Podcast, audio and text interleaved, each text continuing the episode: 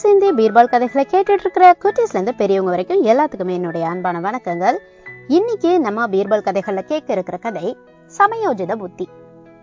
வழக்கம் போல் அக்பருக்கும் பீர்பாலுக்கும் அன்று ஏதோ ஒரு உரையாடல் நடைபெற்று அது மிகப்பெரிய தர்க்கவாதமாக மாறியது.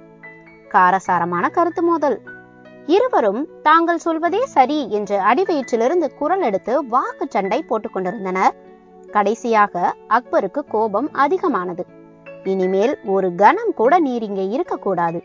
நாட்டை விட்டு உடனே வெளியேறிவிட வேண்டும் என்று ஆணையிட்டு விட்டார். வழக்கமாக இது போன்று நடக்கும் சம்பவம் என்பதால் பீர்பாலும் அரண்மனையை விட்டு வெளியேறினார்.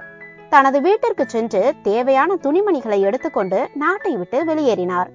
நேராக அருகே உள்ள சீன நாட்டுக்கு சென்றார். அந்நாட்டு மணலை மூட்டைகளில் கட்டிக்கொண்டு மறுபடியும் தனது தாய்நாட்டிற்கே திரும்பி வந்தார். தனது வீட்டிற்கு உள்ளேயும் வெளியேயும் மணலை பரப்பி வைத்தார். தனது குதிரை வண்டியிலும் அந்த மணலை பரப்பி வைத்துக் கொண்டார். பின்னர் சுதந்திரமாக தனது வீட்டிற்குள் நடமாடத் தொடங்கினார். மட்டுமல்லாமல் தனது குதிரை வண்டியிலும் ஏறி நடந்து கொண்டும் ஆடி பாடிக்கொண்டும் இருந்தார். இந்த விஷயத்தை சிலர் மன்னர் அக்பரின் காதில் போட்டுவிட்டனர். மன்னருக்கு கோபம் வந்தது. இந்நிலையில் ஒரு நாள் மன்னர் வெளியே எங்கோ சென்று கொண்டிருக்கும் போது குதிரை வண்டியில் அமர்ந்து பீர்பால் சந்தோஷமாக பயணித்துக் கொண்டிருப்பதை பார்த்துவிட்டார். உடனே தனது சேவகனிடம் அவரை அழைத்து வருமாறு ஆணையிட்டார். சேவகனும் பீர்பாலை அப்படியே அழைத்து வந்தான். நான் இந்த நாட்டுக்கு மன்னர் என்பது உனக்கு தெரியுமா? என்று கோபமாக கேட்டார் அக்பர். அதில் என்ன சந்தேகம்? என்று நக்கலாக கேட்டார் பீர்பால்.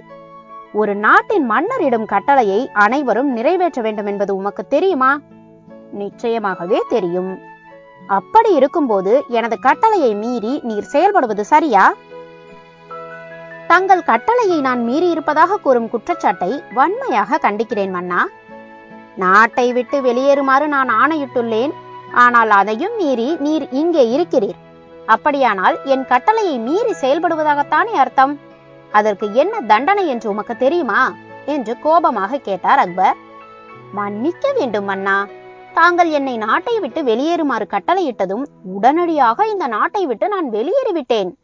பின்னர் சீன தேசத்திற்கு போன நான் அங்கிருந்த மணலை மூட்டைகளில் அள்ளி கொண்டு வந்தேன்.